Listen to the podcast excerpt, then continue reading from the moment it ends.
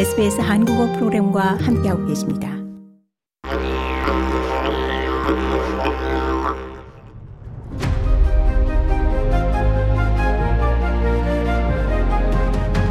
오스트레일리아 익스플레인드 호주 생활의 모든 것을 한국어로 설명해 드립니다.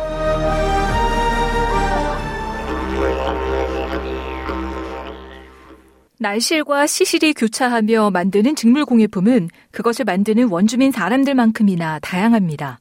각 작품은 직물을 짜는 사람과 국가 그리고 선조들 사이에 가시적인 유대를 형성하는 중요한 대상입니다. 직조 과정은 갈대나 나무 껍질, 식물과 같은 지역 재료들을 모으고 준비하는 것부터 시작되는데요. 재료가 짜이면 바구니, 대접, 밧줄, 그물과 같은 복잡한 물체를 만들기 위한 패턴이 형성됩니다.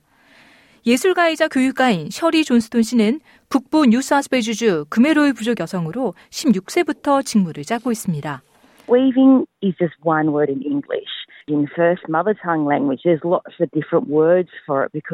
존스톤 씨는 직조는 영어로 weaving으로 단 하나의 단어이지만 모국어에서는 여러 단어로 표현되는데 실제로 직조 과정과 공예품에 대해 이야기하고 있기 때문이라고 말했습니다. 그는 하지만 서양에서 직조로 부르는 것과 관련 중요한 것은 이 직조 공예품이 갖고 있는 문화적인 지식이라며 어떤 식물을 뽑아야 하고 1년에 언제쯤 이를 채취해야 하는지 그리고 정말 지속적인 방법으로 수확해서 먹을 수 있는 것은 무엇인지에 대한 것이라고 설명했습니다. 직조는 사회적인 과정입니다. 이 다른 세대가 같이 앉아 말을 건네고 이야기를 하고 왜 직조를 하는지에 숨겨진 문화적인 지식을 배웁니다. 존스톤 씨는 이런 과정을 통해 미래 세대가 이야기를 계속 짜낼 수 있는 것이라고 설명했습니다. The importance about weaving is not necessarily just learning the stitches and the process. The importance is actually understanding 존스톤 씨는 직조에 이어 중요한 것은 단지 바느질과 과정을 배우는 것만이 아니다라며 무엇을 짜고 있는지를 이해하는 것이 중요하고 왜 이 직조 공예품이 중요한지, 지금 만드는 작품이 어떻게 사용됐었는지, 그리고 어떻게 정확하게 사용하는지 등 많은 것들이 포함된다라고 말했습니다. 직조는 다른 사람들에게 다른 의미를 가지고 있습니다. 뉴사스웨주주 뉴캐슬의 토착 소유자인 와림의 부족 남성 루크 러셀 씨는 전통적인 나무 껍질 카누와 낚시용 창과 기타 도구 제작을 통해 선조들의 도구 만드는 기술을 배우고 이를 후세대에 전수하는 작업을 하고 있습니다. For me, weaving and predominantly rope weaving plays a big part 러셀 씨는 본인에게 직조란 대부분 밧줄을 짜는 것으로 모든 우리 남성들의 도구에서 큰 부분을 차지한다라며 직조 작업이 카누의 끝을 안정적으로 한다라고 설명했습니다. 그는 이어 직조는 낚시창의 형태를 잡을 때 다른 재료를 연결할 때에도 큰 역할을 하는데 창끝, 칼끝에 돌을 묶는 것도 다 직조로 만든 밧줄을 사용한다라고 말했습니다. 즉 일반적인 고정관념과는 반대로 남성들 또한 직조 과정에 참여합니다. 이 러셀 씨는 남자아이들은 전통적으로 여자아이들과 함께 직조 기술을 배우는데 어릴 때부터 시작해 10대 때까지 이어지며 목의 중심의 계급이 이를 지도한다고 말했습니다. We had distinct roles, but that's not to say that everything was exclusively men's or exclusively women's. So for a young man especially who was getting taught 러셀 씨는 우리에게는 구분되는 역할이 있지만 그렇다고 해서 모든 것이 다 남성들에게 또는 여성들에게 속하는 것은 아니다라며 이 소년에서 남성으로 가는 과정을 배우는 젊은 청년은 이 기술을 사용할 수 있어야 하며 그때까지 소년이 배웠어야 하는 모든 기술은 여성들로부터 배운다라고 설명했습니다. 북부 킨슬랜드 카드웨이 지역의 토착 소유주인 기라마이 부족의 네파이 데넴 씨는 예술가입니다. 이 데넴 씨는 예술을 하지만 집에서는 직조를 합니다. 조용히 앉아 단순한 즐거움을 즐기고 작업에 집중하기 위해서입니다. 데넴 씨는 삼촌에게 배웠다며 퀸즐랜드 북부 지역에서 사용하는 변호사 지팡이로 불리는 식물을 이용해 전통 바구니를 짜는 법을 가르쳐 줬는데 나가서 이를 채취하고 미세한 조각으로 자르고 바구니를 짜는 것을 시작하기 위해 네 가지의 다른 사이즈로 놓는 법을 배웠다라고 말했습니다. 이 무언가를 짜는 것은 움직이는 명상입니다.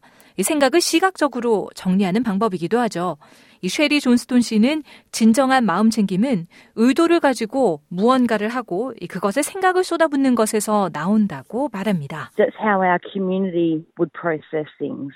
We would process them together as a collaborative.